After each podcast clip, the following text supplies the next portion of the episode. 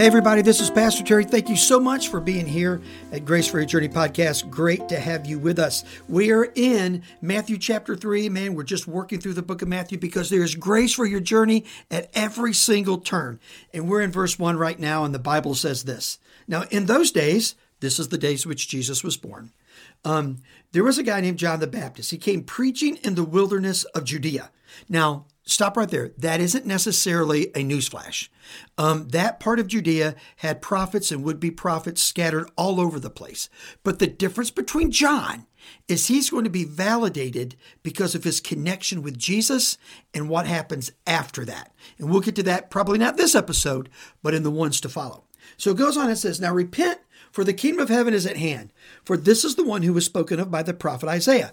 All right, remember how in chapters 1 and 2 we talked about all the prophecies God gave concerning Jesus? So, and they were given like 1500 years prior to Jesus' birth and ministry. And he did that so we could identify who Jesus is. Well, not only did God want us to know about Jesus personally? He wanted us to know about the events surrounding Jesus' life. So here, again, about 15, 1600 years prior to John the Baptist, the prophet Isaiah prophesies saying, look, when the Messiah comes, he says, there's going to be voice of one crying in the wilderness. Now, the wilderness was just a specific area outside of Jerusalem that was pretty barren and desolate, sort of a desert area. Now, there's a cool area of that called the Negev. As you read the scriptures, you'll come across that word too. But anyway, so there's a voice of one crying in the wilderness, prepare the way of the Lord, make his path straight. Well, this is exactly what John the Baptist said. So 16, 15, 1600 years later, um, John the Baptist shows up prophesying about the coming of Jesus. Do you get the picture? God is saying, if you really want to know Jesus is the way, the truth, and the life, I am giving you road sign after road sign after road sign that points you to the person of Jesus Christ. So now here's John, the guy who's going to tell everyone about him, the guy who's going to prepare the way of the Lord. So goes on in verse 4, and now we get sort of how he's dressed. Pretty weird, by the way. Uh, now, John wore a garment of camel's hair and a leather belt around his waist, and his food was locusts and wild honey. All right, newsflash that wasn't even normal 2,000 years ago. I mean, that was that was never normal. Um, why did he do it? Well, there was a um, idea that if you were a prophet, you signed up for sort of a Spartan life, an austere life. You you lived sort of an ascetic life. You you lived you were a, you were a minimalist before minimalism was cool, and and that's sort of who the prophets were. And and so he wore this camel's hair uh, uh, uh, sort of toga looking thing, and it was a very scratchy, very itchy. It was to remind him to stay on mission.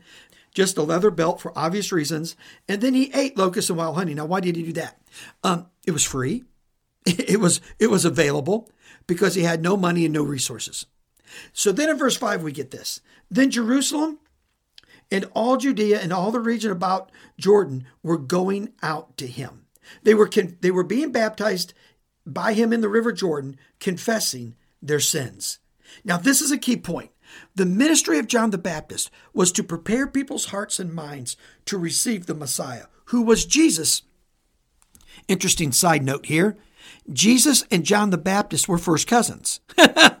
Mary, um, Jesus' mom, Martha, John the Baptist's mom, were were uh, were sisters. They they were related, and so it was really cool that that this was going on. So John the Baptist is out there preaching and he is saying, Look, repent because the kingdom of God is at hand. Now, it's important to note that though he was baptizing with them, baptism wasn't new in that day.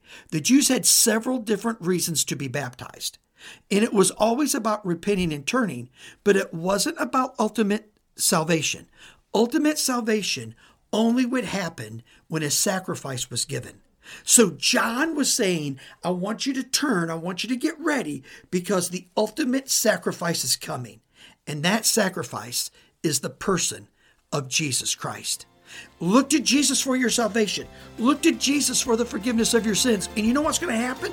You're going to have life forever when you die and unbelievable grace for your journey right now. Let me pray for you. Well, Father, we love you so much. Thank you for this word. Thank you for today. Father, thank you that we can look to Jesus, that you gave us clear signs pointing to your Son. Thank you for that. And now, Lord, we, we just uh, want to be used by you to advance the gospel in every way we can. And it's in Jesus' name we pray. Amen and amen. Hey, we'll talk again next time. Thank you so much for listening to this edition of the Grace for Your Journey podcast. I pray that it has been a blessing and an encouragement to you. Pass it around if you think it would help somebody. And we look forward to you dropping by again for another episode of the Grace for Your Journey podcast.